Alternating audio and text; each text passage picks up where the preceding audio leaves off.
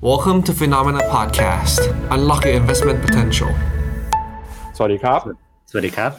ต้อนรับคุณผู้ชมนะครับ เข้าสู่รายการข่าวเช้า Morning Brief ครับ สรุปข่าวสำคัญเพื่อไม่คุณพลาดทุกโอกาสการลงทุนนะครับ วันจันทร์ที่ 31 กรกฎาคมครับ วันทำการสุดท้ายของเดือนนี้แล้วนะครับ วันนี้มาเจอกันกับผมปั๊บจุรติคันติพโล และพี่หยงวสินทร์บริทันนะครับ Head of Investment ของ Phenomena ครับวันนี้พี่หยงมาแทนพี่แบงค์นะครับ สวัสดีครับพี่หยงครับ สวัสดีครับ สวัสดีครับปั๊บครับท่านผู้ชมครับครับ วันนี้เรามาติดตามกันนะฮะกับประเด็นที่มีความสำคัญทางเศรษฐกิจแล้วก็การลงทุนนะครับ ก็วันนี้บรรยากาศการลงทุนเนี่ยอาจจะ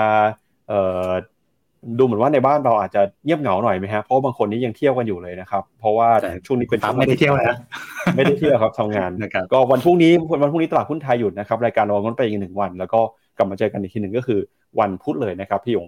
ครับแต่ในช่วงที่เราหยุดกันไปเนี่ยโอ้โหต่างประเทศเขาคือคักมากครเพราะว่ามีปัจจัยสำคัญหลายเรื่องนะครับ ตั้งแต่ปลายสัปดาห์ที่แล้วแล้วครับที่มีเรื่องของการประชุมระหว่าง ธนาคารกลาง ทั้งธนาคารกลางสหรัฐ ธนาคารกลางยุโรป แล้วก็ธนาคารกลางญี่ปุ่นนะครับผลก็เป็นไปตามที่หลายคนคาดเลยก็คือเฟดขึ้นดอกเบี้ยอ่า ECB ก็ขึ้นดอกเบี้ยเช่นกันนะครับขึ้นติดต่อกัน9ครั้งแล้ว แต่ที่ดูเหมือนว่าจะเซอร์ไพรส์หน่อยก็คือ ธนาคารกลางญี่ปุ่นครับ BOJ เนี่ยแม้ว่าจะมีมติคงอัตราดอกเบี้ยนโยบาย อยู่ในระดับติดลบต่อไปนะครับ แต่สิ่งที่เขาส่งสัญญาณมาก็คือ มาตรการ yield curve control เนี่ยที่เคยประกาศใช้นะครับ ว่าจะตรึงผลตอบแทนพันธบัตรรัฐบาลของญี่ปุ่น อายุ 10 ปีเนี่ยให้ใกล้กับประมาณสัก0%ตอนนี้เขาบอกว่าจะเปิดช่องว่างเปิดรูมให้มีการขยับขึ้นลงมากขึ้นนะครับ อันนี้อาจจะเป็นการส่งสัญญาณผ่อนคลายเอ่อการเปลี่ยนแปลงนโยบายการเงิน ที่ผมไม่แน่ใจว่านี่อาจจะเป็นการส่งสัญญาณว่าจะเข้มงวดมากขึ้นหรือเปล่านะครับพี่หยงครับครับ นอกจากนี้นะครับก็มีประเด็นเรื่องของจีนครับจีนที่เราต้องไปติดตามมันต่อนะครับ ว่าจีนจะส่งสัญญาณกระตุ้นเศรษฐกิจอะไรบ้าง เพราะว่าสัปดาห์ที่แล้วเนี่ยโอ้โหจีนนี่ตลาดหุ้นเขาก็ตอบรับกันคึกคักเลยนะครับกับมาตรการกระตุ้นเศรษฐกิจจากโปลิตบูโร หรือว่ากรมการเมืองของจีนนะครับที่ส่งสัญญาณต่อเนื่องและสัปดาห์นี้เนี่ยเราน่าจะเห็นการส่งสัญญาณกันต่อไปนะครับ เพราะว่าตัวเลขเศรษฐกิจจีนที่ออกมาดูไม่ค่อยสดใสเท่าไหร่นะครับแล้วก็รวมไปถึงจะพาคุณผู้ชมไปติดตามกัน กับประเด็นข่าวสำคัญในสัปดาห์นี้ของตลาดหุ้นไทยด้วย ก็วันพรุ่งนี้ครับเอาไม่ใช่วันที่2นะครับ2สิงหาคมเนี่ยจะมีการประชุมกรงงแล้วก็สัปดาห์นี้ลุ้นกันวันที่ 4 สิงหาคมนะครับว่าประธานสภาจะเปิดประชุม เพื่อที่จะมีการโหวตเลือกนายกในครั้งที่ไม่แน่ใจว่าต้องพูดเป็นครั้งที่ 2 หรือครั้งที่3นะครับว่าจะมีการเสนอชื่ออคนที่จะเป็นแคนดิเดตนายกคนใหม่หรือเปล่า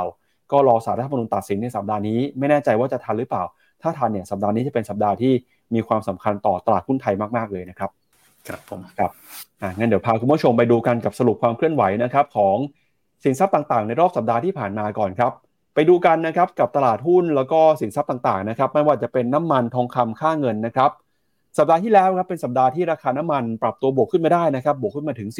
4.6%สาเหตุสำคัญที่น้ำมันบวกขึ้นมาก็เกิดมาจากนะครับการส่งสัญญาณกระตุ้นเศรษฐกิจจากจีนด้วยนะครับที่พอจีนส่งสัญญาณกระตุ้นเศรษฐกิจจีนเนี่ยในฐานะที่เป็นประเทศผู้นำเข้าน้ำมันอันดับต้นๆของโลกนะครับ ถ้าเศรษฐกิจฟื้นตัวดีขึ้น ย่อมหมายความว่าความต้องการใช้น้ำมันก็จะเพิ่มขึ้นตามไปด้วยทำให้ราคาน้ำมันก็ปรับตัวบวกขึ้นมานะครับประกอบกับครับหุ้นใน emerging market นะครับไม่ว่าจะเป็นจีน หรือแม้กระทั่งตลาดหุ้นญี่ปุ่นเองเนี่ยก็เดินหน้าปรับตัวขึ้นมาได้ค่อนข้างดีนะครับส่งผลทำให้ emerging market บวกขึ้นมา 2.8%ตลาดหุ้นญี่ปุ่นนะครับสัปดาห์ที่แล้วบวกขึ้นมา 1.4%ถ้าไปดู year to date ตั้งแต่ต้นปีเนี่ยหุ้นญี่ปุ่นเป็นตลาดที่ค่อนข้างแข็งแกร่งนะครับ outperform มากๆเลยครับให้ผลตอบแทนบวกขึ้นมาแล้ว 25%ตลาดหุ้นโลกนะครับสัปดาห์ที่แล้วก็ให้ผลตอบแทนที่ดีเช่นกันบวกขึ้นมาได้ประมาณ 1.2%ตลาดหุ้นยุโรปบวก 1.2 นะครับ S&P 500 บวกขึ้นมา 1%ครับ แล้วก็ดอลลาร์นะครับก็กลับมาแข็งค่า 0.5%หลังจากที่ธนาคารกลางสหรัฐนะครับส่งสัญญาณเดินหน้าปรับขึ้นอัตราดอกเบี้ยต่อไป ที่ปรับตัวลงมาเนี่ยในช่วงสัปดาห์ที่แล้วนะครับก็มีบอลยูสหรัฐอายุ 10 ปี มีเอ่อ global REIT นะครับแล้วก็รวมไปถึงมี อ่อ US เอ่อ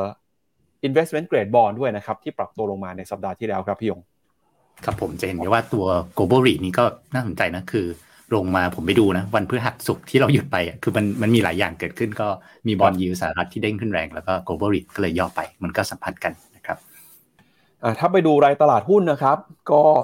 ดัชนีที่ปรับตัวบวกขึ้นมาได้ค่อนข้างดีในสัปดาห์ที่แล้วเนี่ยก็คือตลาดหุ้นจีนนะครับหุ้นจีน บวกขึ้นมาแล้ว 4.5%ในสัปดาห์เดียวเลยนะฮะ ก็คือจากที่ให้ผลตอบแทนติดลบ year to date เนี่ยก็เลยกลับมาเป็นบวกได้แล้วนะครับ ตอนนี้ year to date หุ้นจีนบวกขึ้นมาได้ประมาณ 3.1%นะครับ อันนี้ไม่แน่ใจว่าเป็นสัญญาณกลับตัวของตลาดหุ้นจีนหรือยังเดี๋ยวต้องถามพี่หยงพี่หยงมองยังไงนะฮะ แล้วก็มี MSCI Asia X Japan ครับบวกขึ้นมา 3%ครับ แล้วก็ในฝั่งของ emerging market ก็บวกขึ้นมาได้ดีนะครับ NASDAQ บวกขึ้นมา 2% ดัชนีตลาดหุ้นเวียดนามเนี่ยสัปดาห์ที่แล้วก็บวก 1.8%นะครับ year to date เวียดนามนี่บวกจะ 20%แล้วครับแล้วก็มีตลาดหุ้นในฝั่งยุโรปนะครับแม้ว่าจะมีการขึ้นดอกเบี้ยก็ตามแต่หุ้นยุโรปยังบวกขึ้นมาได้อยู่ ไม่ว่าเป็นดัคของเยอรมนีนะครับที่บวกขึ้นมาฟุตซี่ร้อยอังกฤษก็บวกขึ้นมาได้ แล้วก็ที่น่าสนใจคือไต้หวันนะครับไต้หวันก็บวกขึ้นมาได้ประมาณ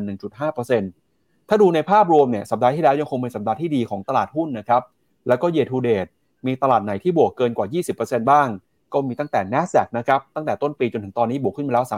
36%มีตลาดหุ้นของไต้หวันนะครับบวกขึ้นมา 22%ญี่ปุ่นนะครับแน่นอนฮะบวกขึ้นมา 25% S&P 500เนี่ยบวกขึ้นมาจะเกือบ20%แล้วนะครับแต่ที่น่ากังวลคือตลาดหุ้นไทยครับ year to date ตั้งแต่ต้นปีจนถึงปัจจุบันหุ้นไทยยังคงให้ผลตอบแทนติดลบอยู่ โดยติดลบไปประมาณ 7.5%แม้ว่าสัปดาห์ที่แล้วเนี่ยจะบวกขึ้นมาได้ประมาณเกือบ 1%ก็ตาม ก็มีข่าวหลายเรื่องนะครับในฝั่งของการเมือง วันที่ตลาดหุ้นไทยปรับตัวบวกขึ้นมาได้แรงวันหนึ่งก็คือในช่วงของวันทำการสุดท้ายฮะวันที่มีข่าวว่าเอ่อมีการดีลมีดีลลับมีซูเปอร์ดีลอะไรเนี่ยนะครับหรือแม้กระทั่งเรื่องประเด็นที่คุณทักษิณจะเดินทางกลับมาในประเทศไทยวันที่ 10 สิงหาคม ปัจจัยนี้นะครับกลับกลายเป็นความชัดเจนที่เกิดขึ้นในตลาดหุ้นครับทำให้ตลาดหุ้นไทยบวกขึ้นมาได้นะครับ แล้วก็ที่น่าสนใจหนึ่งดัชนีก็คือดัชนีตลาดหุ้นของเกาหลีใต้นะครับดัชนีเกาหลีใต้ย่อตัวลงมาแล้วนะครับจะเป็นจังหวะในการเข้าไปซื้อหรือเปล่า ต้องมาดูกันฮะเยทูเดตเกาหลีใต้บวกขึ้นมา 16%ครับไปดูต่อนะครับกับตลาดหุ้นของสหรัฐบ้างครับเดี๋ยวผมพาคุณผู้ชมไปดูกันบ้างว่า ในภาพรายสัปดาห์เนี่ยมีดัชนีมีหุ้นตัวไหนนะครับที่ให้ผลตอบแทนน่าสนใจยังไงบ้าง ถ้าไปดูภาพผลตอบแทนของตลาดหุ้นสหรัฐนะครับในช่วงที่เขาประกาศผลประกอบการกันเนี่ยก็มีหุ้นหลายตัวนะครับมีทั้งผลประกอบการดีกว่าคาดผลประกอบการไม่เป็นไปตามคาดนะครับ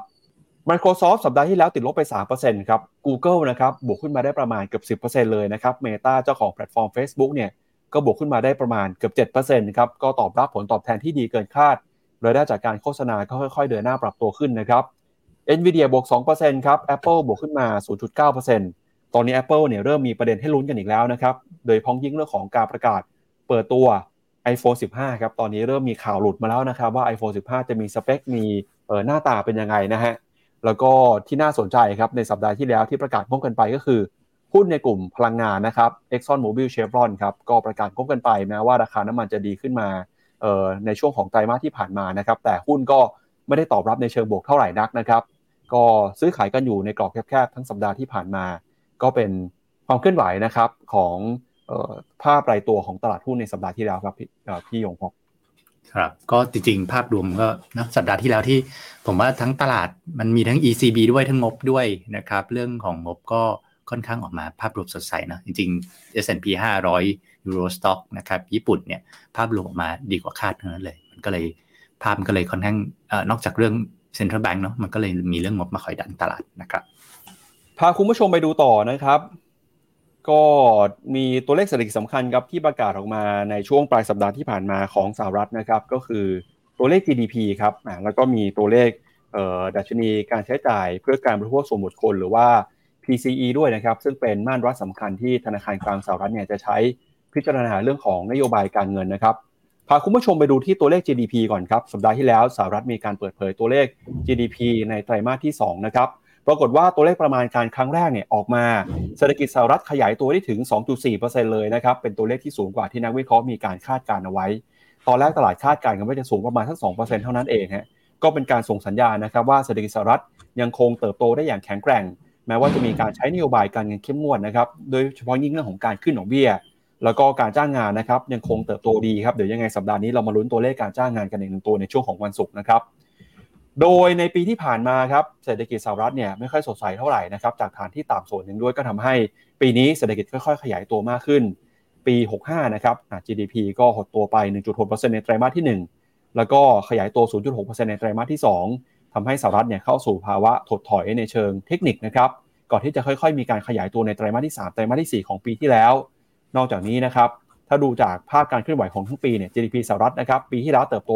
2.1% ปีนี้ตลาดก็มีความคาดหวังนะครับว่าจะค่อยๆฟื้นตัวขึ้นมาได้ดีอยู่ในระดับประมาณใกล้เคียงกับ 2%ส่วนหนึ่งตัวเลขนะครับก็คือตัวเลขการใช้จ่ายเพื่อการบริโภคส่วนบุคคลหรือว่า PCE ครับซึ่งเป็นมาตรวัดสำคัญที่เฟดจะใช้พิจารณา ในการปรับขึ้นอัตราดอกเบี้ยนโยบายนะครับปรากฏว่าออกมาเนี่ยอยู่ในระดับ 3%ในเดือนมิถุนายนครับ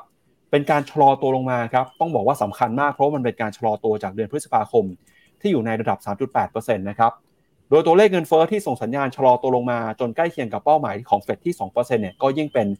ข่าวดีนะครับผ่อนคลายทำให้แรงกดดันเรื่องของการใช้นโยบายการเงินเข้มงวด ก็มีลดน้อยลงไปด้วยนะครับช่วงนี้สัญญาณการชะลอตัวลงมาของเงินเฟ้อเนี่ยยิ่งเป็นข่าวดีที่จุดชนวนให้ตลาดหุ้นสหรัฐนะครับเดินหน้าปรับตัวบวกขึ้นมาได้อย่างต่อเนื่องครับครับก็ตัวเลข GDP ก็ผมว่าก็เริ่มจะมาสอดคล้องคล้ายๆกับวิวเรานะว่า แม้จะเป็น GDP ไตรมาสสองนะครับซึ่งเป็นกระจกหลังที่มัน report ไปแล้วนะครับรายงานไปแล้ว แต่ว่ามุมมองของเราไปครึ่งปีหลังข้างหน้าเนี่ยนะครับในช่วงปัจจุบันเนี่ยนะครับที่เรามองเรื่องโอกาสของการที่ recession ความเสี่ยงของสหรัฐนะลดลงนะครับเขาลดลงเนี่ยถึงความรุนแรงลดลง หรือว่าโอกาสที่ถ้าเกิดก็จะไปเกิดในช่วง ต้นปีหน้าแทนนะครับ ฉะนั้นตัวเลขแม้มันจะเป็นตัวเลขย้อนหลังหน่อย แต่มันก็เป็นเครื่องในการ support นะครับสนับสนุนว่าเศรษฐกิจสหรัฐเนี่ยไม่ได้แย่ขนาดนั้นนะครับไปดูต่อนะครับ ถ้าเปิดเปรียบเทียบราย sector จะเป็นยังไงบ้างครับ สัปดาห์ที่แล้วเนี่ยถ้าดูในฝั่งตลาดหุ้นสหรัฐนะครับ ในกลุ่มคอมมูนิเคชันนะครับแล้วก็กลุ่ม IT เนี่ยยังคงเดินหน้าปรับตัวบวกขึ้นมาได้อย่างต่อเนื่องเลยนะครับ โดยกลุ่ม Communication บวกขึ้นมาได้ 6.8%กลุ่ม Material นะครับบวกขึ้นมา 1.8 Information Technology นะครับกลุ่ม IT บวกขึ้นมา 1.3% Year to date เนี่ยกลุ่ม Communication กับกลุ่ม IT ให้ผลตอบแทนบวกขึ้นมาประมาณ 45%เลยนะครับแล้วก็กลุ่ม Consumer Discretionary ครับบวกขึ้นมา 1.2 ครับที่ดูเหมือนว่าจะย่อตัวลงมาในสัปดาห์ที่แล้วก็มีกลุ่ม utilities กลุ่ม real estate แล้วก็กลุ่ม healthcare กลายเป็นว่าตอนนี้ตลาดเองไปให้น้ำหนักกับในฝั่งของ ดูเหมือนว่าในเป็นหุ้น growth มากกว่านะครับพี่หยงที่บวกขึ้นมาเนี่ยแล้วก็กลุ่มที่เป็นกลุ่ม defensive ก็ดูเหมือนว่าจะมีแรงขายมานะครับถ้าดูจาก utility performance thematic เนี่ย semiconductor cyber security global cloud global luxury e-sport บวกขึ้นมาได้นะครับ แต่กลุ่มที่ติดลบไปเนี่ยก็มี healthcare แล้วก็ blockchain นะครับที่ยังย่อลงมาอยู่ฮะถ้าดูในสัปดาห์ที่แล้วเนี่ยกลุ่ม quality stock growth stock momentum large cap small cap value stock นี่บวกขึ้นมาได้กันทุก sector ทุก investment style เลยนะครับครับไปดูกองรีดหน่อยฮะก็อย่างที่บอกไปนะครับว่าสัปดาห์ที่แล้วกองรีดส่วนใหญ่อาจจะให้ผลตอบแทน ไม่ค่อยดีสักเท่าไหร่นักนะครับ ก็กองรีดไทย US REIT แล้วก็ European REIT ให้ผลตอบแทนติดลบนะครับ แล้วก็ไปดูค่าเงินนะครับค่าเงินดอลลาร์นะครับ สัปดาห์ที่แล้วดอลลาร์ดูเหมือนว่าจะแข็งค่าขึ้นมาประมาณ 0.5%ค่าเงินที่อ่อนค่าไปก็มีค่าเงินยูโร ค่าเงินซูฟรัง รูปี ค่าเงินดองของเวียดนามนะครับ Canadian dollar แล้วก็เงินปอนด์ยังอยู่ในกรอบแคบๆนะครับไปดูต่อที่ผลตอบแทนของ bond yield หน่อยครับ ก็ bond yield นะครับ สัปดาห์ที่แล้วนะครับ ก็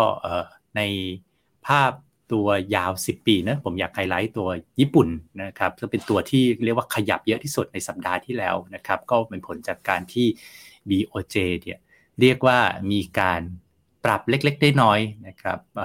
ก็คือจริงๆก็ไม่เล็กน้อยแหละก็เป็นเซอร์ไพรส์ตลาดนะครับ แต่ว่าเขาก็พยายามจะเรียกว่าทำให้มันดู soft ลงนะด้วยคำพูดเดี๋ยวเราไปวิเคราะห์ข่าวกันข้างในนะครับฉะนั้น bond yield ก็เลยเด้งขึ้นมานะครับ 10 basis point หรือว่า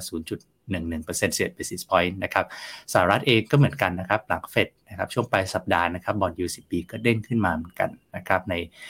ปริมาณที่พอๆกันนะครับจะเออฉะนั้นภาพรวมของบอลยูสัปดาห์ที่แล้วทั้งตัวสั้นนะครับสปีตัวยาวนะครับจะเป็นการทักษะการชิฟขึ้นมากกว่านะครับครับอะก็เป็นความเคลื่อนไหวนะครับ ในผลตอบแทนของสินทรัพย์ต่างๆ รอบสัปดาห์ที่ผ่านมาที่เรามาฝากกันนะครับเดี๋ยวทีนี้ชวนพี่หยงไปดู ดัชนีตลาดหุ้นสำคัญในสัปดาห์ที่แล้วหน่อยนะครับว่า แล้วแนวโน้มดัชนีทุนของประเทศต่างๆเนี่ยเป็นยังไงบ้างหลังจากที่เราเให้คุณผู้ชมดูภาพกันไปว่าสัปดาห์ที่แล้วเป็นสัปดาห์ที่ค่อนข้างดีสำหรับตลาดหุ้นนะครับก็เดี๋ยวเราไปไล่กันดูในทีละดัชนีหน่อยฮะเริ่มจากในฝั่งของตลาดหุ้นสหรัฐหน่อยนะครับว่าสัปดาห์ที่แล้วเนี่ยแม้ว่าจะบวกขึ้นม่ได้แต่ตอนนี้สัญญาณเริ่มเห็นอะไรที่น่ากังวลหรือยังหรือว่าเเริ่มเผชิญกับแนวต้านสำคัญทางจิตวิทยาหรือยังนะครับทั้งในฝั่งของ S&P 500 Dow Jones แล้วก็ NASDAQ นะครับ ครับก็ต้องบอกว่าในภาพของตัวในสัปดาห์ที่ผ่านมานะครับเป็นสัปดาห์ของตัวธนาคารกลางนะครับ แล้วก็สัปดาห์ของ e a r n i n g นะครับหรือไตรมาสงบไตรมาสสองนะครับซึ่งผมเริ่มถ้าเริ่มจาก S&P 500 นะครับสัปดาห์ที่ผ่านมาเนี่ยตัวผมคิดว่าตัว Central Bank ตัวทาง Fed เอง FOMC เนี่ย statement และสิ่งที่เขาออกมาเนี่ยมันไม่ได้มีการอะไรเซอร์ไพรส์ไปมากนะครับสังเกตอะไรสังเกตจากเฟดวอชทูเนี่ยมันไม่ได้ขยับไปเยอะมากนะครับถ้าเทียบหนึ่งสัปดาห์นะครับหมายถึงมองไปการประชุมครั้งหน้าเนี่ยนะครับหนึ่งสัปดาห์ก่อนหน้านะครับซึ่งยังไม่ได้ประชุมกับหลังสัปดาห์ ล่าสุดนะครับก็คือว่าไม่ได้ขยับไปมาก ฉะนั้นตัวเฟดเองเนี่ยไม่ได้ move หรือทำให้ตลาดเนี่ยเปลี่ยนไปมากนะครับฉะนั้นมันวนกลับมาที่เรื่องของตัวเลขทางด้านงบการเงินไตรมาสสนะครับซึ่งอย่างที่ผมเรียนไปตอนนี้ S&P 500 ออกมาประมาณเกือบครึ่งละนะครับ200 กว่าบริษัทเนี่ยก็ภาพรวมนะ80กว่าเปอร์เซ็นต์ของบริษัทที่รายงานออกมาออกมาดีกว่าคาดนะครับแล้วก็ตัวเลข กำไรรวมก็ออกมาดีกว่าคาดด้วยนะครับเอาทุกบริษัทมารวมกันนะครับซึ่งมันก็เป็นทิศทางเดียวกับในหลาย ๆ ตลาดนะครับสต็อก600นะครับแม้ทางก็ขึ้นดอกเบี้ยนะครับยัง ECB แต่ว่าโทนของเหมือนกันนะครับ Central Bank เนี่ยหลังๆเนี่ยพอใกล้หยุดการขึ้นแล้วเนี่ยจะเป็นลักษณะของการแบบว่า รอ data dependent เวลาบอกว่า data dependent ก็คือบอกว่าไม่อยากจะให้จัดนะครับไม่อยากจะบอกว่าซ้ายหรือขวานะครับก็จะรอดูข้อมูลนะครับแต่ว่างบมันก็ยังออกมาค่อนข้าง support นะครับทั้งใน Euro Stock 600 นะครับใน Topics ก็เช่นเดียวกัน แต่ถ้าให้ผมแรงผมเช็คก่อนเข้ารายการเนี่ยนะครับว่างบไตรมาสสองใครออกมาเนี่ยภาพรวมใครออกมาแข็งแกร่งที่สุดใน 3 ตลาดใหญ่แล้วกันนะครับ S&P ห้าร้อยแข็งสุด นะครับรองมาเป็น TOPIX นะครับแล้วก็สต็อกหกร้อยนะครับแต่ว่าต้องยังเรียนว่ามันยังออกมาไม่ครบนะแต่ว่าในบางตลาดที่ออกมาเยอะแล้ว เช่น S&P 500เนี่ยก็ออกมาประมาณครึ่งหนึ่งละนะครับก็ในท็อปิกกับสต็อกหกร้อยเนี่ยยังออกมาลดหลั่นกันไปยังไม่เยอะเท่านะครับก็ชวนพี่หยงไปดูหนึ่งตลาดครับคือตลาดหุ้นเวียดนามครับตลาดหุ้นเวียดนามเนี่ยในช่วงสัปดาห์ที่ผ่านมาก็ให้ผลตอบแทนเป็นบวกได้ค่อนข้างดีเลยทีเดียวนะครับ แต่นั้นก็ตามมีข่าวที่น่ากังวลในฝั่งของเวียดนามก็คือ ตอนนี้เนี่ยเศรษฐกิจของเวียดนามดูไม่ค่อยสดใสเท่าไหร่ฮะเพราะว่าตัวเลขการส่งออกล่าสุดเนี่ยนะครับในเดือนกรกฎาคมครับเขาบอกว่าเวียดนามเนี่ยส่งออกลดลงไปประมาณ 3.5%ครับการนำเข้าก็ชะลอตัวลงไปประมาณ 9.9%ทำให้ปีนี้เนี่ยนักวิเคราะห์ก็ประเมินว่าการส่งออกของเวียดนามนะครับน่าจะติดลบถึง 6%เลย การนำเข้าอาจจะชะลอลงไปถึง 13%นะครับ ซึ่งตัวเลขการส่งออกแล้วก็การนำเข้าเนี่ยถือว่าเป็นเครื่องจักรสาคัญในเศรษฐกิจของเวียดนามนะครับ ถ้าหากว่าตัวเลขยังชะลอตัวอยู่แบบนี้เนี่ยก็มีโอกาสครับที่จะทำให้เศรษฐกิจของเวียดนามรู้ GDP ปีนี้พลาดเป้านะครับไม่เติบโตตามที่รัฐบาลวางเป้าหมายไว้ ปีนี้รัฐบาลของเวียดนามครับวางเป้าเศรษฐกิจเติบโตอยู่ที่ประมาณสัก 6.5%แต่อย่างไรก็ตามเนี่ยแม้ว่าตัวเลขเศรษฐกิจจะไม่ดีนะครับแต่เราก็จะเห็นว่าตลาดหุ้นของเวียดนามนี่ยังคงเดินหน้าผลตอบแทนเป็นบวกต่อเนื่องมาในช่วงสัปดาห์ที่แล้วนะครับครับ ตลาดหุ้นเวียดนามเนี่ยเอ่อผมคิดว่าทุกครั้งที่เราพูดถึงตลาดเนาะเราจะมีภาพเศรษฐกิจ ซึ่งก็เป็นภาพมหาภาคนะครับเอ่อซึ่งต้องยอมรับเวียดนามเนี่ยเอ่อเราเราเห็นภาพเนี่ยนะครับความอ่อนแอมาตั้งแต่ช่วงปลายปี ต้นปีนี้ก็จริงๆ ตัวเลขส่งออกเนี่ยติดลบมาหลายเดือนแล้วนะครับรบก็ยังอ่อนแอต่อเนื่อง แต่ว่าการที่ตลาดขึ้นมาได้เนี่ยหนึ่งมันจะเริ่มมาจาก valuation ที่ถูกมากนะครับโดยเฉพาะในช่วงอย่างช่วงต้นปีที่เราจะบอกว่า valuation ของเวียดนามเนี่ยครับ deep discount นะครับแต่เวลาลงถูกมากเนี่ยเราจะไม่รู้มันจะขึ้นเมื่อไหร่ แต่พอรัฐบาลเวียดนามเนี่ยนะครับพลิกลักษณะทำนโยบายสนับสนุนนะครับราคาหุ้นก็เริ่มตอบสนองเขาสนับสนุนในเรียกว่าสนับสนุนมาตรการผ่อนคลายการเงินนะคัดดอกเบี้ยอย่างจริงจังนะครับ เวียดนามทำทีก็ทำเข้มเลย นะครับแล้วก็สนับสนุนอสังหาริมทรัพย์นะครับก็ทำให้ตลาดหุ้นเนี่ยนะครับซึ่งเรียกว่ามาจากจุดที่ถูกมากเนี่ยแม้ภาพเศรษฐกิจไม่ดีนะครับแต่เวลาของมันถูกมากๆ แล้วมีแคตตาลิสต์มาในด้านบวกเนี่ยมันก็เริ่มตีกลับมาได้ ตอนนี้ผมตีเส้นนี้ไว้ 1 2 3 0 1 3 1 0นะครับใกล้ละนะครับสเส้นนี้คืออะไรผมรีมายอีกครั้งก็คือว่าในสัปดาห์ก่อนเรามีการเทคโปรฟิตนะครับตัว tactical call สำหรับหลอดแรกนะคนที่เข้าไปแบชแรกเลย นะครับที่ 1160 แต่เรามี double tactical call นะครับเรียกกลับเข้าไปอีกครั้งหนึ่งนะนะครับในเนี่ยในช่วงในช่วงเดือนมิถุนายนที่ผ่านมา ตอนเนี้ยนะครับเส้นสีน้ำเงินเนี่ยนะครับก็ใกล้ละใกล้ target take profit นะครับในรอบที่2นะครับสำหรับที่สำหรับคนที่เข้าในรอบที่2นะครับแต่ว่าในรอบที่2เนี่ยเราทำเป็น 2 ขยักนะครับก็คือ 2 รอบนะที่ 1230 กับ 1310 นะครับซึ่งนี่ก็เป็นสำหรับใครที่เล่นตาม tactical call นะผมก็เรียกว่าใกล้ ๆ จุดแรกละเราให้ 2 จุดนะครับให้แบ่งออกสักไม้สักบางส่วนนะครับแล้วก็ออกทั้งหมดที่ 1310 แต่ว่าเมื่อกี้เห็นมีคำถาม เข้ามาเลยผมก็ชิงตอบเลยว่า ถ้าระยะยาวมองยังไง จริงๆ อย่างเวียดนามเองนะครับ valuation ก็ไม่ได้อยู่จุดว่าแพงแล้วจริงว่าเวียดนามเนี่ยอยู่ในจุดที่ว่าเป็นตลาดที่เรื่อง long term outlook เนี่ยดีมากๆอยู่แล้วนะครับฉะนั้นถ้าใครที่ไม่ได้เล่นสั้นตามเทคนิคนะครับก็มองกันยาวๆพื้นฐานผมว่าก็ยังสะสมต่อไปได้นะครับเอาละครับงั้นเดี๋ยวเรามาเริ่มต้นประเด็นข่าวสำคัญวันนี้กันกับที่เศรษฐกิจจีนก่อนนะครับ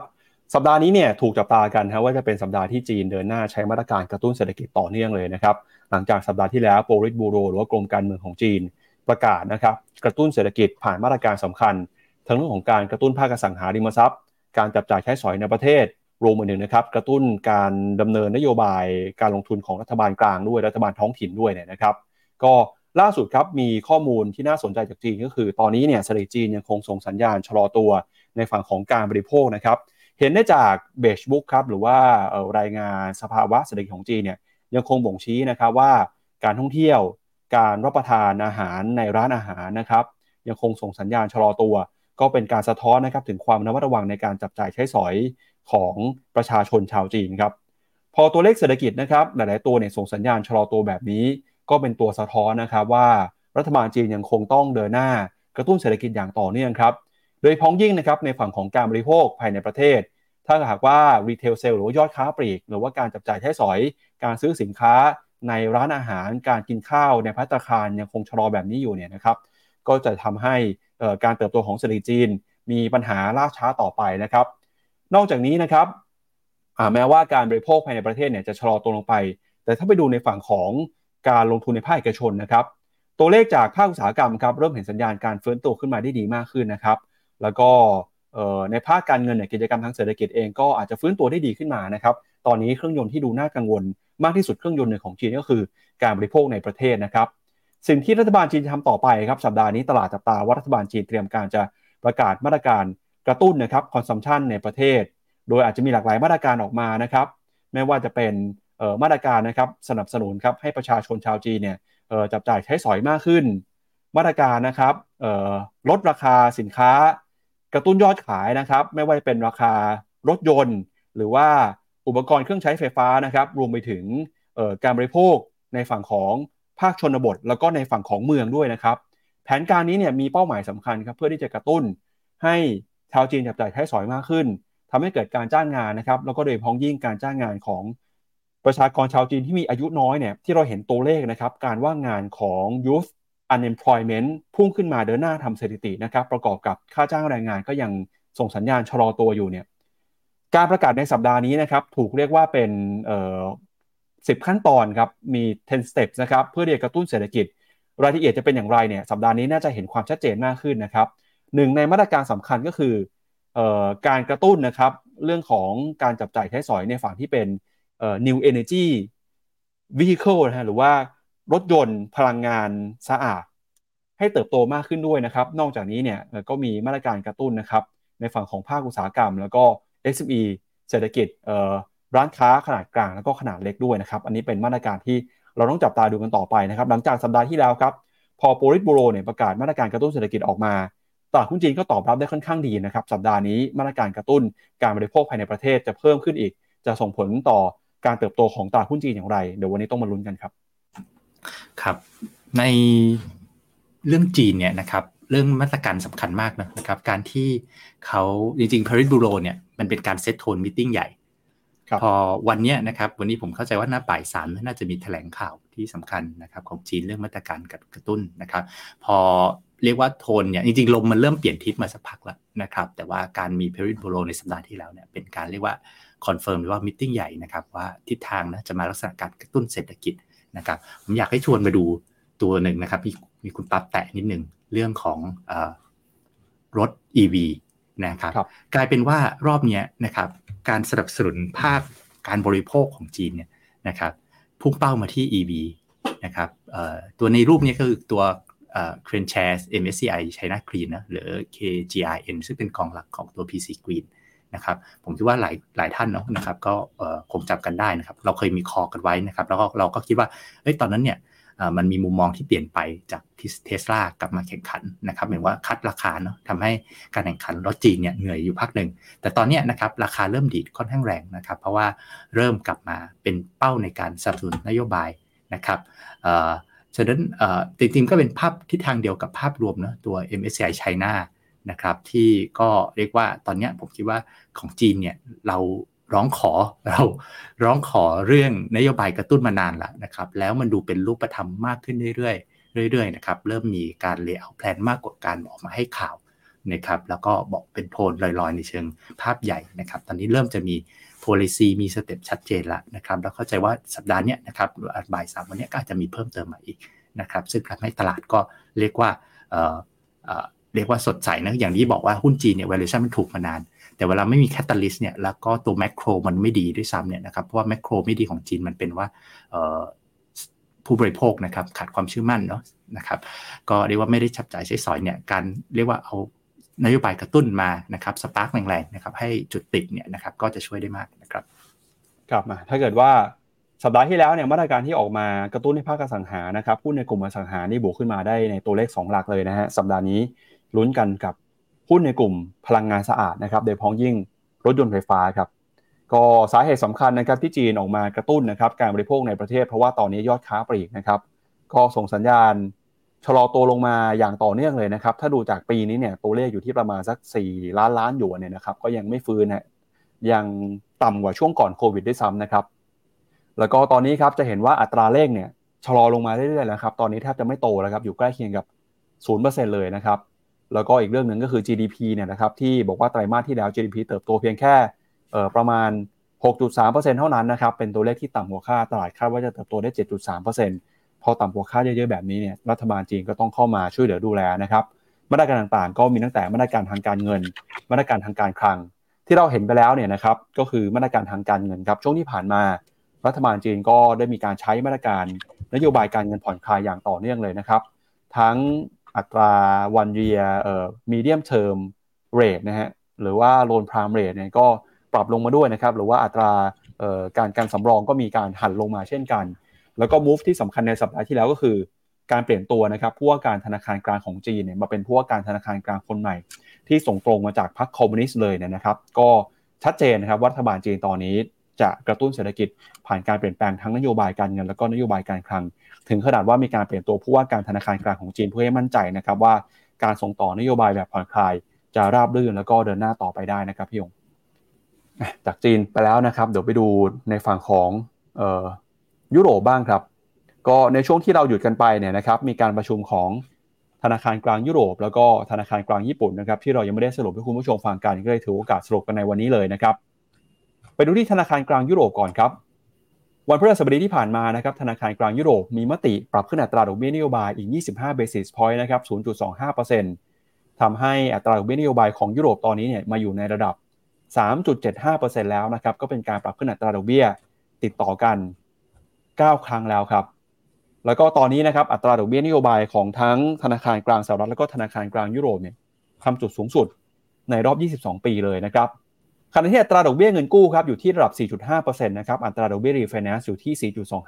4.25%โดย ECB เนี่ยได้มีการปรับขึ้นอัตราดอกเบี้ยนโยบาย มาตั้งแต่เดือนกรกฎาคมของปีที่แล้วนะครับเพื่อเป็นการสกัดกั้นเงินเฟ้อ โดยล่าสุดเนี่ยเราจะเห็นว่าเงินเฟ้อของยุโรป เริ่มส่งสัญญาณชะลอตัวลงไปนะครับอ่า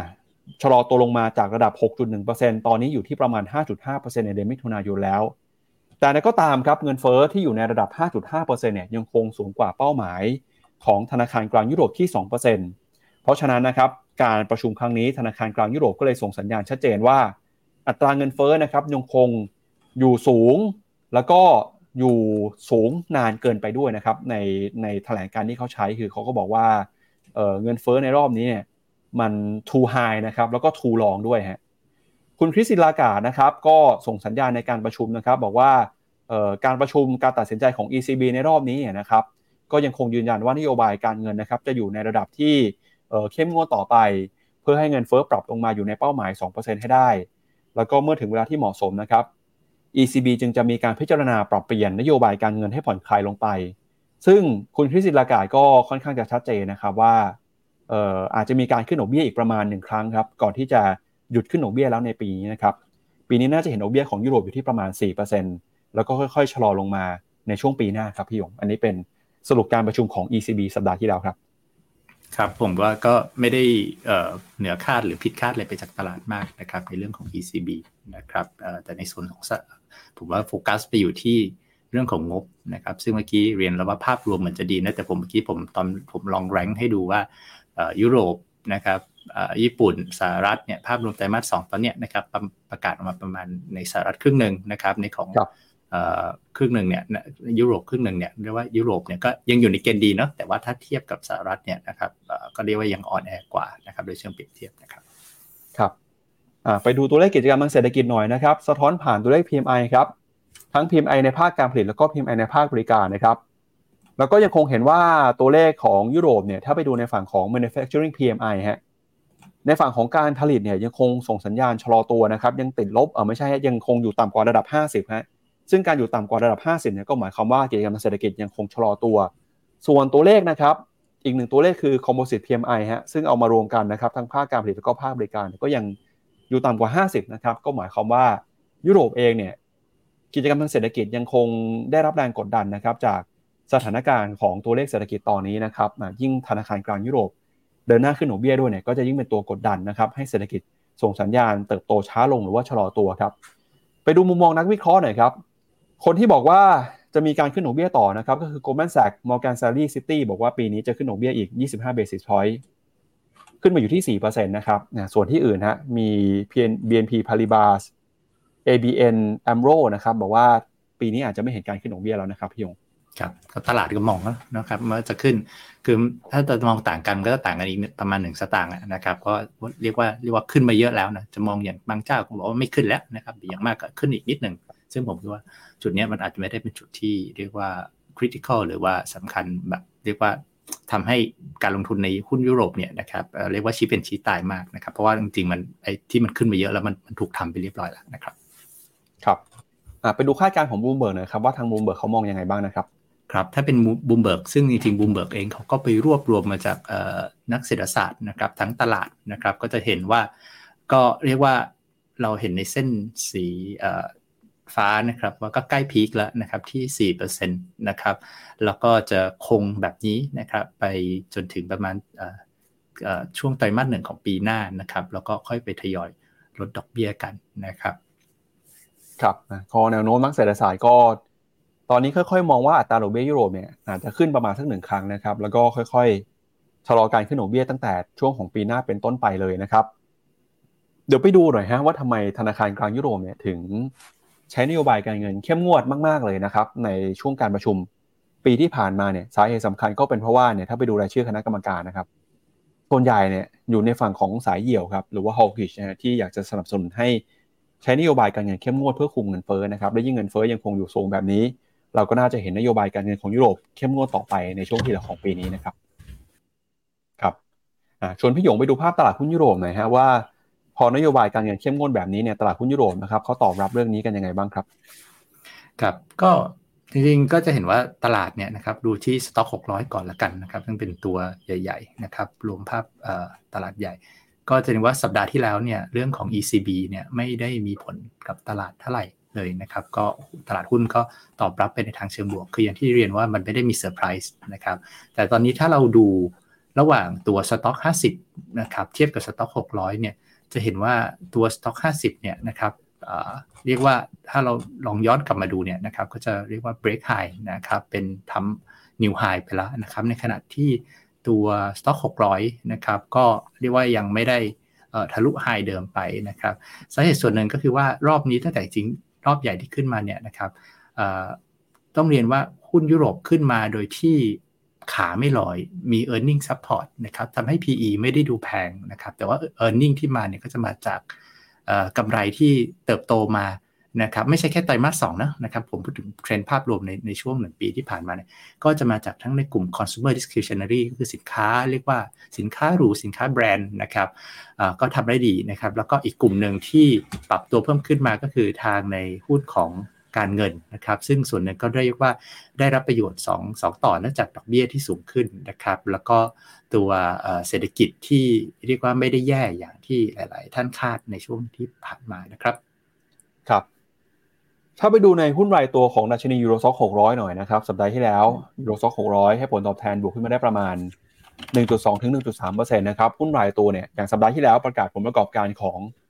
FVMH นะครับเขาก็บอกว่าเห็นสัญญาณการบริโภคที่ชอตัวในสหรัฐ ก็เลยทำให้หุ้นถูกแรงขายออกมา สัปดาห์ที่แล้ว FVMH ก็เลยติดลบไปประมาณ 1.4%นะครับ แต่ภาพเนี่ยสวนทางกันนะ เพราะว่าอย่าง a m s เนี่ยบวกขึ้นมา 7.2% r o r e a l บวกขึ้นมา 4% Nestle นะครับ 2.7 แล้วก็ Dior นะครับบวกขึ้นมาเอ่อ0.19% Unilever นะครับบวกขึ้นมา 4%แล้วถ้าไปดูแบงก์ในยุโรปส่วนใหญ่สัปดาห์ที่แล้วก็ ยังให้ผลตอบแทนที่บวกขึ้นมาได้อยู่นะครับ แล้วก็มี หุ้นในกลุ่มเซมิคอนดักเตอร์ด้วยอย่าง ASML เนี่ยก็ยังบวกขึ้นมาได้ประมาณเกือบ8%เลยนะครับ อันนี้ก็เป็นความเคลื่อนไหวของตลาดหุ้นยุโรปในสัปดาห์ที่ผ่านมานะครับพี่ยงครับก็ถ้าไปดูในฝั่งของการประกาศงบกันบ้างนะครับ อย่างที่เราบอกไปว่าสัปดาห์นี้ยังเป็นสัปดาห์ที่มีความสำคัญกันกับเรื่องของการประกาศงบนะครับ มีบริษัทไหนบ้างครับ วันนี้เนี่ยอาจจะไม่ได้มีบริษัทที่ใหญ่มากนะครับ แต่ตั้งแต่วันพรุ่งนี้เป็นต้นไป ก็มี Starbucks นะครับ มี AMD มี Uber นะครับ มี Pfizer ด้วยนะครับ วันอังคาร วันพุธนะครับ ก็มี Occidental Petroleum ของคุณปู่วอร์เรนบัฟเฟตมีหุ้นของ Apple นะครับ ในวันพฤหัสบดี Apple ประกาศงบพร้อมกันกับ Amazon Airbnb เลยนะครับ ก็สัปดาห์นี้เป็นสัปดาห์ที่มีความสำคัญกับหุ้นในกลุ่มเทคนะครับพี่ยงใช่ครับโดยเฉพาะตัว AMD เนาะนะครับ ซึ่งก็เรียกว่าตลาดก็คาดหวังกับเรื่อง AI นะครับน้องๆ NVIDIA ขึ้นมานะครับก็ต้องมาลุ้นกันว่าจะทำได้อย่างที่ตลาดเริ่มให้ความคาดหวังไปหรือเปล่าครับครับ ก็จากตลาดหุ้นของยุโรปไปแล้วนะครับ มาดูอีกหนึ่งตลาดครับ คือในฝั่งของญี่ปุ่นบ้างครับ ก็สัปดาห์ที่แล้วเนี่ยนะครับก็มีการประชุมที่สำคัญของอีกหนึ่งธนาคารก็คือ ธนาคารกลางญี่ปุ่นนะครับ การประชุมของธนาคารกลางญี่ปุ่นในสัปดาห์ที่แล้วเนี่ย ผลการประชุมนะครับ ก็เป็นไปตามที่ ตลาดคาดการในส่วนเรื่องของดอกเบี้ยครับ BOJ นะครับประกาศตึงอัตราดอกเบี้ยนโยบายไว้ในระดับที่ต่ำที่สุดเป็นประวัติการต่อไปนะครับแล้วก็ส่งสัญญาณครับการเปลี่ยนแปลงนโยบาย yield curve control เนี่ยให้มีความยืดหยุ่นมากขึ้นนะครับเพื่อเป็นการบรรเทาความวิตกกังวลเกี่ยวกับผลข้างเคียงที่จะเพิ่มขึ้นจากการดำเนินนโยบายการเงินที่ผ่อนคลายมาเป็นระยะเวลายาวนาน โดยการประชุมของญี่ปุ่นนะครับ ก็ส่งสัญญาณคงดอกเบี้ยนโยบายอยู่ในอัตราติดลบ 0.1%ต่อไปนะครับ ส่วน yield curve control เนี่ยก็ให้คงไว้อยู่ที่ระดับประมาณ 0%นะครับ แต่นั้นก็ตามในช่วงของ space หรือว่าอัตราเวียเนี่ย ก็สามารถขึ้นลงได้นะครับ ประมาณ 0.5%จากเป้าหมายที่วางไว้คือ 0%นะครับ ก็ถือว่าเป็นการกำหนดกรอบอ้างอิงเนี่ยให้มีความยืดหยุ่นมากขึ้นนะครับ ตลาดก็เลยเประเมินว่านี่อาจจะเป็นการส่งสัญญาณ เปลี่ยนแปลงนโยบายการเงินของญี่ปุ่นหรือเปล่า คุณคาสุโอเอดะครับผู้ว่าการธนาคารของญี่ปุ่นออกมาเปิดเผยนะครับว่า BOJ ครับจะทำให้อัตราดอกเบี้ยนโยบายเนี่ยสะท้อนปัจจัยพื้นฐานเศรษฐกิจมากขึ้นนะครับ แล้วก็การยืดหยุ่นเนี่ยจะทำให้การดำเนินนโยบายมีประสิทธิภาพมากขึ้นครับเชิญพี่ยงครับ ครับผม คือ BOJ เนี่ยนะครับตอนที่ผมคิดว่าเป็นอะไรที่น่าจับตาที่สุดในสัปดาห์ที่แล้วนะครับ ถ้าเทียบกับอีก 2 ธนาคารกลาง เพราะว่าตัวธนาคาร กลางของญี่ปุ่นเนี่ย BOJ เนี่ยนะครับก็จะเป็นธนาคารกลางเดียวที่ยังเรียกว่า dovish หรือใช้นโยบายกระตุ้นนะครับกดดอกเบี้ยต่ำสุดๆนะครับดอกเบี้ยนโยบายเนี่ยยังติดลบอยู่นะครับแล้วพยายามกดตัวดอกเบี้ยระยะยาวนะครับผ่านการทำ yield curve control นะคือไปกดดอกเบี้ย 10 ปีในตลาดเนี่ยให้มันยังอยู่ระดับต่ำมากนะครับ ซึ่งนั่นก็คือทำให้เห็นแล้วนะครับว่า policy divergence ของเขาเนี่ยไม่ได้ตามกับทั่วโลกไป นะครับก็ต้องยอมรับว่าเขาอยู่กับภาวะที่ deflation นะครับภาวะเรียกว่าไม่มีเงินเฟ้อนะครับมา 25 ปีนะครับแล้วก็กลายเป็นปัญหาของเขาด้วยซ้ำเขาอยากให้เห็นเงินเฟ้อนะครับตอนนี้เงินเฟ้อเริ่มมาแล้วนะครับและเริ่ม overshoot นะเริ่มไประดับ3% สูงกว่ากรอบที่เขาอยากได้อยู่ที่ 2%ฉะนั้นตลาดบางส่วนก็เริ่มมองว่าเขาอาจจะเริ่มต้องปรับนโยบายหรือเปล่านะครับแต่ตั้งแต่คุณอุเอดะนะมานั่งในตำแหน่งนะครับในเดือนเมษาที่ผ่านมาเนี่ยนะครับเขาก็เรียกว่าก่อนเข้าตำแหน่งก็มีความเป็นฮอกนะครับพอมานั่งในตำแหน่งก็มีความโดวิชก็คือพยายามจะลักษณะรักษานโยบายกระตุ้นเศรษฐกิจไว้เต็มที่นะครับ ซึ่งการประชุมครั้งนี้ถือว่าเซอร์ไพรส์ตลาด เวลาที่เซอร์ไพรส์เนี่ยมันจะเป็น move ที่สำคัญ นะครับ แต่ว่าคุณไม่ได้ประมาณถ้าผมจำไม่ผิดประมาณ 70%ของนักเศรษฐศาสตร์คาดนะครับว่าจะไม่มีการเปลี่ยนแปลงนะครับ30%นะครับคาดว่าจะมีการปรับนะครับปรับเล็กน้อยนะเขาใช้คำว่าภาษาอังกฤษว่า tweak นะครับสามสิบเปอร์เซ็นต์จะมีการปรับเรื่อง yield curve control ซึ่งสุดท้ายเนี่ยสามสิบเปอร์เซ็นต์ส่วนน้อยเป็นคนถูกนะครับ แต่คำให้สัมภาษณ์นะครับ ก็เรียกว่า พูดทำให้ตลาดเนี่ยนะครับผลกระทบต่อตลาดไม่ได้รุนแรงมาก เพราะว่าตอนแรกที่พูดออกมาเนี่ยนะครับว่ามีการปรับเรื่องของ yield curve control เนี่ยนิเคอีนะครับทปิกลงไป 2%นะครับค่าเงินตัวเยนก็แข็งไปอย่างรวดเร็ว แต่นี่เป็นอินทราเดย์เนะแต่พอเราไปดูกราฟทั้งแท่งทั้งเต็มเต็มเนี่ยเอ้ยมันดูมันไม่ไม่ไม่ปรับนะครับในวันศุกร์นะครับมันดูจะเห็นว่าเอ๊ะปกติอ้าวกลายเป็นว่าญี่ปุ่นก็ อันนี้ตัวเยนนะครับก็เยนก็อ่อนค่านะครับแต่ระหว่างวันเนี่ยนะครับมันมีการลงไปโลที่ค่อนข้างลึกทีเดียว ซึ่งเป็นทิศทางเดียวกับราคาหุ้นนะครับ ซึ่งถ้าหลายท่านที่ลงทุนในญี่ปุ่นก็จะเข้าใจอยู่แล้วว่า ราคาหุ้นของญี่ปุ่นเนี่ยจะเคลื่อนไหวล้อไปกับนะครับค่าเงินนะถ้าชอบแบบค่าเงินอ่อนๆนะครับ ซึ่ง ตอนในระหว่างวันเนี่ยโทปิกนะครับก็ลงมาลึกนะครับประมาณ2%นะครับเนะมาที่ประมาณ 2,000 เกือบมาแตะ2,200นะครับ2,250นะครับแต่สุดท้ายก็เด้งกลับไปปิดได้นะครับเป็นแท่งเขียวสวย แล้ววันนี้ก็เปิดต่อบวกต่อสวยงามด้วย สิ่งอันหนึ่งที่ผมคิดว่าคุณอูเอดะพยายามพูดก็คือว่าเพื่อทำให้ตลาดรู้สึกเรียกว่าผ่อนคลายขึ้นนะว่าการที่ไปปรับ yield curve control นะครับรอบนี้นะครับ เพื่อที่มันไม่ได้เขาพยายามส่งสัญญาณว่ามันไม่ได้เป็นการจะปรับทิศทางนโยบายการเงิน แต่มันเป็นการปรับเพื่อรักษาให้ยังเรียกว่ายังให้ yield curve control ทำต่อไปได้นะครับ แทนที่จะมาเรียกว่าทำทำช้าแล้วสุดท้ายเนี่ยเอาไม่อยู่ yield curve control แตกนะครับเขาเรียกว่าขอปรับเล็กน้อยเพื่อจะขอ maintain นะให้เขาเช็คว่า sustain ตัว yield curve control ต่อไปได้ ซึ่งผมคิดว่าทำให้ตลาดเนี่ยค่อนข้างมีความสบายใจมากขึ้นนะเหมือนเหมือนโทนมันพลิกกลับกันตอนแรกเราคิดว่าจะฮอกกิชนะปรับ YCC แต่พอคิดว่ากลับกันว่าเอ๊ะก็ยังจะรักษา YCC เป็นอย่างนี้ไปอีกสักพักเนี่ยแต่ขอขยับแบนขึ้นไปอีกนิดหนึ่งนะครับ ก็ไปดูภาพตลาดหุ้นเอเชียในเช้านี้หน่อยเปิดมาแล้วนะครับ เป็นยังไงบ้างฮะญี่ปุ่นวันนี้เปิดมาบวกขึ้นมาได้เกือบ 2%แล้วนะครับสดใสทีเดียวครับ แล้วก็ตลาดหุ้นจีนครับเซี่ยงไฮ้เปิดมาบวกขึ้นมา 1% China A50 บวกเกือบ2นะครับฮั่งเส็งฮ่องกงเปิดเอ่อบวกขึ้นมาได้ประมาณ 1.8%ฮะก็สดใสนะครับ วันนี้หุ้นเอเชียหลาย ๆ ตัวนี่สดใสเลยทีเดียวครับ ก็เอ่อผมยังไม่เห็นข่าวเพิ่มเติมในเช้าวันนี้นะครับว่ามีปัจจัยอะไรกระตุ้นเพิ่มเติมหรือเปล่า แต่ที่เรารายงานไปเมื่อสักครู่นี้ก็คือเรื่องของทางการจีนเนี่ยนะครับสำคัญมากที่จะส่งสัญญาณกระตุ้นเศรษฐกิจในสัปดาห์นี้นะครับพี่ยงครับครับผมกันที่ทางการจีนเนี่ยถ้า ถ้าพูดง่ายว่าจีนเขาเอาจริงในเชิงนโยบายเนี่ยจีนเป็นประเทศที่ขับเคลื่อนนโยบายสูงนะครับ ก็เรียกว่าส่งผลดีแต่ไม่ใช่ของจีนอย่างเดียวนะครับ ต่อเอเชียโดยรวมนะครับรวมถึงไปถึงโลกโดยด้วยซ้ำนะครับชวนพี่หยงไปดูคอมเมนต์คุณผู้ชมในเช้าวันนี้หน่อยครับว่ามีคุณผู้ชมพูดคุยทักทายยังไงบ้างนะครับนะครับ สวัสดีนะครับ สวัสดีคุณผู้ชมนะครับ ก็วันนี้ขออนุญาตมาแทนพี่แบงค์เนาะนะครับ ก็มีหลายคอมเมนต์ตลาดหุ้นจีน แรงมากใช่ครับคุณแซมซ่าบอกเนาะนะครับเหมือนพี่แบงค์ชอบพูดอะถ้าจีนเนี่ยยามจะมาเนี่ยบางทีก็ต้องร้องขอชีวิตเหมือนกันนะครับ แต่ว่ารอบเนี้ยดูมีความหวังนะดูมีความยั่งยืน คุณกุ๊กไก่บอกว่าเอ๊ะถ้าจีนแบบนี้ MSCI China หรือ A share ดีกว่ากันนะครับ คือผมคิดว่าเวลา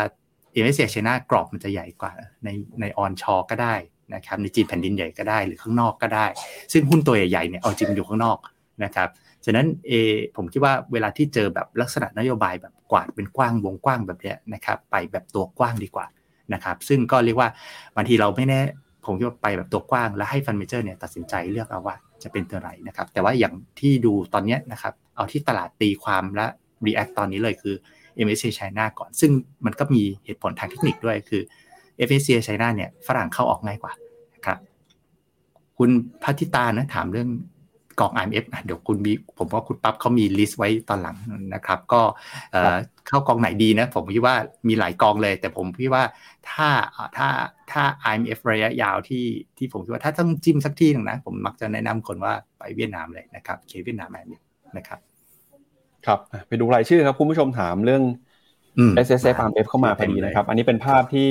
ฟิโนเมนาเนี่ยรวบรวมไว้นะครับเอ่อ โพยกองทุนครับ ใครที่มีแผนจะซื้อกองทุน S S F R M F เพื่อลดหย่อนภาษีในช่วงนี้นะครับ ก็แคปหน้าจอนี้ไปดูได้เลยฮะอันนี้เป็นอัปเดตล่าสุดของเดือนมิถุนายนนะครับ ก็ถ้าหากว่าเป็นออกองที่รับความเสี่ยงได้หน่อยเนี่ยก็จะมีรายชื่ออยู่นะครับ ถ้าเป็นในฝั่งของออหุ้นสหรัฐเนี่ยเราก็แนะนำ KUSA SSF ถ้าเป็นออกองทุน growth นะครับ ก็มีหลายตัวครับ KFGG อ่ามี K Change นะครับ เมกาเทนถ้าเป็นหุ้นจีนก็มี K China SSF KTA Share แล้วก็ถ้าเป็นเวียดนามก็คือ K เวียดนาม SSF นะครับครับเอ่ออ๋อมีหุ้นถามเรื่องหุ้นรถยนต์ไฟฟ้าด้วยครับ พี่หยงเสี่ยวเพิงเป็นยังไงบ้างฮะขึ้นมาแรงเลยนะครับ ครับ ก็ตามตัวเสี่ยวเพิงผมคิดว่าเป็นตามเรื่องของนโยบายเนาะนะครับ จริงเราสำหรับเราเนี่ยที่ผมเองก็ไม่ได้อาจจะไม่ได้แนะนำหุ้นรายตัวได้เต็มที่ผมคิดว่าแต่ว่าตัวที่เป็น proxy ที่ดีของกลุ่มนี้คือตัว KGRN นะครับหรือถ้าเป็นกองในไทยก็เป็นตัว PC Green ของค่ายฟิลิปซึ่งในตัว KGRN เนี่ยจะลงทุนพวก EV อยู่ประมาณ 40%ของพอร์ตนะครับคือถ้าใครอยากได้ exposure สไตล์รถไฟฟ้าจีนเนี่ยนะครับก็ตัวนี้จะใกล้เคียงที่สุด แล้วก็ในนั้นก็มีเสี่ยวเพิงอยู่ไม่น้อย นะครับผมคิดว่าก็เล่นไปตามเรื่องของนโยบาย ซึ่งต้องเรียกว่านโยบายเนี่ยนะครับมันเพิ่งเป็นจุดเริ่มต้นเท่านั้นเองนะครับที่เริ่มจะเรียกว่านำเสนอกันมาอย่างอย่างเรียกว่ามีความชัดเจนมากขึ้นนะครับเอาละครับ เรามาดูประเด็นเรื่องของเศรษฐกิจในประเทศกันบ้างนะครับ สัปดาห์นี้ครับจะมีเหตุการณ์สำคัญทางเศรษฐกิจ 2 เรื่อง ก็คือเรื่องของการประชุมกรงงนะครับ แล้วก็รวมถึงเรื่องของการโหวตเลือกนายกรัฐมนตรีด้วยนะครับ ไปดูเรื่องกรงงก่อนครับ วันที่ 2 สิงหาคมนี้เนี่ยจะมีการประชุมกรงงนะครับ ตลาดก็ประเมินกันว่ากรงงเนี่ยจะประชุมโดยจะมีนโยบายการเงินเข้มงวดต่อไปก็คือขึ้นดอกเบี้ย 25 basis point นะครับ โดยในปีนี้กรงงขึ้นดอกเบี้ยมาแล้ว 3 ครั้งครับ อัตราดอกเบี้ยนโยบายปัจจุบันอยู่ที่ 2%อ่าถ้าขึ้นต่อนะครับก็จะอยู่ในระดับ 2.25%ครับส่งผลให้นโยบายการเงินของไทยเข้มงวดขึ้นไปอีกนะครับ ก่อนหน้านี้ผู้ว่าการธนาคารประเทศไทยเนี่ยออกมาส่งสัญญาณว่าเศรษฐกิจไทยนะครับ ยังคงต้องขึ้นดอกเบี้ยต่อครับเพื่อเป็นการเก็บกระสุนไว้นะครับ ไว้ใช้ในยามที่เศรษฐกิจส่งสัญญาณชะลอตัว แล้วก็ประเด็นสำคัญนะครับที่ต้องลุ้นกันในสัปดาห์นี้ก็คือ เรื่องของการโหวตเลือกนายกนะครับ ถ้าหากว่าการจัดตั้งรัฐบาลเป็นไปอย่างล่าช้าเนี่ยหลายท่านกังวลว่าจะส่งผลต่อการเติบโตเศรษฐกิจไทยด้วย ล่าสุดนะครับไทม์ไลน์ในการเลือกนายกก็คือวันที่ 4 สิงหาคมครับ แต่ก็ยังมีความไม่แน่นอนนะครับว่าวันที่ 4 นี้จะสามารถเลือกได้หรือเปล่า ต้องมารอดูครับว่า สารรัฐธรรมนูญเนี่ยจะสามารถวินิจฉัยคำร้องนะครับเอ่อแล้วก็ตัดสินเนี่ยก่อนที่จะมีการโหวตเลือกได้ทันหรือไม่ ถ้าโหวตเลือกได้ทันเราก็จะเห็นรายชื่อแคนดิเดตนายกรัฐมนตรีคนใหม่จากพรรคเพื่อไทยนะครับแล้วก็จะมีการโหวตกัน อย่างไรก็ตามยังคงมีความไม่แน่นอนยังคงมีความไม่ชัดเจนอยู่ในฝั่งของการเมืองไทยนะครับ โดยมีคนออกมาเตือนครับทางมหาวิทยาลัยหอการค้าไทยออกมาเตือนว่า ถ้าหากว่าตั้งรัฐบาลช้าเนี่ยก็จะส่งผลกระทบเศรษฐกิจนะครับ ทำให้เศรษฐกิจไทยปีนี้ส่งสัญญาณเติบโตที่ลดน้อยลงไป โดยคาดว่านะครับ GDP ไทยปีนี้จะขยายตัวอยู่ในระดับ 3.1ถึง3.5%แม้ว่าการส่งออกจะเติบโตเนี่ยเออขอขอว่าแม้ว่าการส่งออกจะติดลบ แต่ได้แรงหนุนมาจากการท่องเที่ยวที่ฟื้นตัวนะครับ แต่ถ้าหากว่างบประมาณล่าช้า ก็จะทำให้เศรษฐกิจชะลอตัวลงมามากกว่าที่ตลาดมีการคาดการณ์เอาไว้ด้วยนะครับมุมมองของศูนย์วิจัยกสิกรไทยนะครับให้จับตากันกับเรื่องของทิศทางค่าเงินบาทด้วยนะครับกองเงินบาทเนี่ยอาจจะแข็งค่าขึ้นไปต่อ อยู่ในระดับประมาณสัก 34 บาทนะครับ แล้วก็การเคลื่อนไหวของค่าเงินบาทเนี่ยก็จะยิ่งแข็งค่าขึ้นไปอีก ถ้าหากว่าธนาคารแห่งประเทศไทยเดินหน้าขึ้นดอกเบี้ยนะครับ อันนี้ก็เป็นปัจจัยที่สัปดาห์นี้เราต้องมาจับตากันครับพี่ยงครับรบซึ่งซึ่งในตลาดก็เริ่มบางเจ้าก็เริ่มคิดนะนะครับ ว่านักเรียนศาสตร์บางคนก็เริ่มคิดแล้วว่า มันดอกเบี้ยเนี่ยอาจจะมีอัพไซด์นะครับหมายถึงว่าขึ้นไปเกิน 2%ได้นะบางเจ้าก็เริ่มมองไป 2.25 ไป 2.5 แล้วเหมือนกันนะครับ ครับก็ทางศูนย์วิจัยเกษตรกรไทยมองแนวรับแนวต้านหุ้นไทยนะครับสัปดาห์นี้เนี่ยอยู่ที่ประมาณสักพันห้าคือแนวรับ แล้วก็แนวต้านเนี่ยหนึ่งพันห้าร้อยเจ็ดสิบเลยนะครับ ก็ปัจจัยสำคัญคือเรื่องของการเมืองเนี่ยนะครับจะเป็นตัวบ่งชี้นะครับ แล้วก็ประเด็นที่ต้องติดตามกันต่อนะครับ ก็มีการประชุมของกรงงอ่าแล้วก็มีสถานการณ์การเมืองนะครับ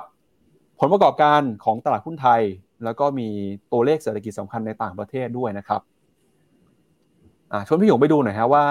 กระแสเงินทุนเคลื่อนย้ายของ ต่างประเทศในช่วงที่ผ่านมาในตลาดหุ้นไทยเป็นยังไงบ้างครับ คือต้องบอกว่าตั้งแต่ต้นปีเนาะนะครับ ชาวต่างชาตินักลงทุนต่างชาติเนี่ยนะครับขายนะครับในรูปมันจะเห็นว่ามาด้านล่างหมดก็คือขายนะฮะด้านล่างเป็นรายวันนะครับ แล้วก็ขายหุ้นไทยมาเรื่อยๆนะแต่ว่าดูเหมือนว่านะครับพอในช่วงเดือนที่ผ่านมาจริงๆ สัปวันพฤหัสก่อนที่ตลาดปิดได้สวยๆเนี่ยต่างชาติก็พลิกกลับมาเป็นขาซื้อด้วยนะครับ ฉะนั้นจริงๆแล้ว การที่เรื่องการเมืองยืดเยื้อเนี่ยไม่ใช่ดีแน่นอน ไม่ดีกับตลาด และไม่ดีกับเศรษฐกิจอย่างแน่นอนนะครับความชัดเจนเท่านั้นที่ตลาดชอบนะครับดังนั้นดูเหมือนว่านักลงทุนต่างชาติเนาะนะครับจะเพลาการขายลงนะครับรวมถึงสัปดาห์ที่แล้วนะครับวันพฤหัสที่บวกกับมาแดงก็ได้กลับมาพลิกซื้อบ้าง ซึ่งนักลงทุนต่างชาติตอนนี้คือวอลลุ่มใหญ่สุดอยู่ที่เขานะครับครับ แล้วก็อีกเรื่องหนึ่งนะครับที่ต้องจับตาคือเรื่องของหนี้ในเศรษฐกิจไทยนะครับ นี้ครัวเรือนครับอ่าไทยเนี่ยก็ยังคงเห็นสัญญาณการเติบโตของนี้ครัวเรือนอยู่นะครับ ตอนนี้เราสูงกว่าประเทศเพื่อนบ้านนะครับ ทั้งมาเลเซีย สิงคโปร์ จีน อินเดียด้วยนะครับ เอาเรื่องนี้อาจจะเป็นตัวที่เข้ามากดดันเอ่อการจับจ่ายให้สอยในบ้านเรา แล้วก็การเติบโตเศรษฐกิจนะครับ ครับ ก็เรื่องเรื่องนี้เนาะนะ การที่เรามีหนี้เยอะเนี่ย ขึ้นดอกเบี้ยที่ไรนะ คนมีหนี้ก็จะ เดือดร้อนขึ้นทุกทีนะครับ แต่ก็แต่ก็ดูเหมือนว่าธนาคารกลางในตอนนี้เอาเอาที่ตลาดคาดนะก็ยังน้อยเต็มที่ก็ขึ้นอีกไม่เกินสลึงหรือสองสลึงนะครับ ครับอะก็เดี๋ยวชวนพี่หยงอ่านคอมเมนต์ต่อนะครับ มีครับคุณผู้ชมถามมาครับ มีทั้งหุ้นสหรัฐด้วยนะครับ บอกว่าเออหุ้นสหรัฐขึ้นมาเยอะแล้วเมกะเทนเนี่ยราคาแพงไปหรือเปล่า ถ้าจะซื้อ RMF ตอนนี้ยังได้อยู่หรือเปล่านะครับ หรือว่าแม้กระทั่งหุ้นของเทสลาเองที่เออสัปดาห์ที่แล้วเราเห็นการเคลื่อนไหวของราคาที่น่าสนใจนะครับเทสลาก็เป็น หุ้นหนึ่งตัวที่มีสัดส่วนสำคัญในพอร์ตเมกะเทนด้วยนะครับครับคุณบูมาซิลีถามเรื่องเมกะเทนเนาะนะครับ IMF ครับคือถ้าจริงๆเรื่อง IMF เนี่ยถ้าเป็นลักษณะ IMF เนี่ยนะครับแล้วก็นักลงทุนที่เอ่อมี time horizon ได้ยาวหมายถึงว่าก่อนการเกษียณ โดยเฉพาะ 10 ปีขึ้นไปเนี่ยโดยทั่วไปเราเวลาจะซื้อ IMF หรืออะไรพวกเนี้ยผมคิดว่ามันไม่ได้จำเป็นต้องคิดถึงเรื่อง market timing มาก แต่ต้องยอมรับว่าระยะสั้นเนาะนะครับอย่างลักษณะมิกะเทนแบบเนี้ยนะครับเอ่อได้ เรียกว่ามีโมเมนตัมมาแรงจากพวกเรื่องเอ่อเรื่องของ AI เรื่องอะไร ฉะนั้นผมคิดว่าถ้าจะตัวเองมี time horizon ในการลงทุนระยะยาว แล้วไอ้หุ้นพวกเนี้ยมันแข็งแกร่งระยะยาวอยู่แล้วนะครับ แต่ว่าถ้ารู้สึกว่าระยะสั้น valuation ดู stretch ไปนะครับ ก็แบ่งไม้ลงนะครับ จนถึงภายในสิ้นปีเราก็ลองจับเวลาหารดูนะครับ เผื่อหาจังหวะที่ลักษณะเป็นเผื่อมีการย่อนะก็จะได้อ่อประโยชน์มากนะ คุณศิรัตถามว่ากองจีนไหนดีนะครับ ก็กองจีนถ้าเมื่อกี้ผมบอกไป ถ้าซื้อก็ซื้อฝั่งเป็นลักษณะออไชน่าไปเลยก็ได้นะครับ ถ้าตัวออไชน่าหมายถึงว่าหมายถึงว่าเป็นหุ้นจีนที่อยู่ทั้งในประเทศจีน และนอกประเทศจีนนอกประเทศจีนจะเป็นตัวใหญ่ๆนะครับ ก็รวมๆกันซึ่งอกองท็อปพิกของเรานะ F พิกของเราก็กลุ่มนี้ก็จะเป็น K China นะครับก็ค่าย JP Morgan นะครับกอง กองทุนตราสารหนี้ระยะยาวนะครับ ถ้าของไทยออของไทยเราจะเลือกเป็นค่าย KKP AgFix นะครับ แล้วก็จริงๆ ถ้าต่างประเทศเนี่ยกองท็อปพิกของเราจะเป็นตัว UGIS แต่ว่า UGIS เนี่ยเขาดินามิกเขาว่าอายุตราสารหนี้เขาเนี่ยไม่ได้ยาวนะครับ ตอนนี้เขาอยู่ประมาณแค่ 3 ปี คือในต่างประเทศเนี่ยสปีถือว่าไม่ยาว แต่เขาไดนามิกนะครับหมายถึงว่าถ้าเขาเห็นว่าบอลยูจะลงเขาก็ขยับสูงขึ้นไปได้นะครับ ฉะนั้นก็จะเป็นทางเลือกของไทยกับต่างประเทศให้สองตัวนะครับ ครับก็วันนี้อาจจะเอ่อเงียบเหงากันสักหน่อยนะครับเพราะคุณผู้ชมหลายคนอาจจะหยุดกันไปนะครับตลาดหุ้นไทยวันนี้ซื้อขายกันหนึ่งหนึ่งวัน กองทุนในบ้านเราก็ซื้อขายกันหนึ่งหนึ่งวันนะครับพรุ่งนี้เป็นวันหยุดนะครับแล้วก็คุณผู้ชมถามมาว่าวันนี้ 19นาฬิกามีรายการเอ่อ FINNOMENA Live หรือเปล่าวันนี้แจ้งเลยนะ FINNOMENA Live ตอนเย็นของงดนะครับเพราะว่าพี่เจษกับพี่แบงค์ลาไปพักผ่อนนะครับ ก็หยุดกันนานๆได้หยุดทีนะครับ แล้วเดี๋ยวยังไงเนี่ย วันอังคารก็เป็นวันหยุดด้วยนะครับ แล้วก็วันพุธกลับมาเจอกันใหม่นะครับ ในรายการต่างๆของเรานะครับ Morning Brief เจอกันวันพุธเช้าเลยนะครับพรุ่งนี้วันหยุดก็ช่วงนี้นะครับใครที่เดินทางพักผ่อนก็ขอให้พักผ่อนกันอย่างมีความสุขนะครับเก็บแรงเก็บพลังงานกันไว้แล้วเดี๋ยว วันพุธเนี่ยกลับมาเจอกัน ยังมีปัจจัยสำคัญหลายเรื่องนะครับที่เราต้องมาลุ้นกัน วันนี้ผมนะครับแล้วก็พี่หยงวสินทร์ปริทัน Head of Investment ของ Phenomena ลาคุณผู้ชมไปก่อนนะครับวันพุธกลับมาเจอกันใหม่ครับ วันนี้สวัสดีครับ สวัสดีครับ f i n o m e n a e x c l u s i v e บริการที่ปรึกษาการลงทุนส่วนบุคคล ที่จะช่วยให้เป้าหมายการลงทุนของคุณ เดินทางสู่ความสำเร็จ ไม่ว่าคุณจะเป็นนักลงทุนสายไหน เริ่มต้นที่ 5 0 0 0 0 0บาท สมัครเลยที่ f i n o m e f i n o m e n a e x c l u s i v e หรือ line at f i n o m e n a p o r t คำเตือน ผู้ลงทุนควรทำความเข้าใจลักษณะสินค้า เงื่อนไขผลตอบแทน และความเสี่ยงก่อนตัดสินใจลงทุน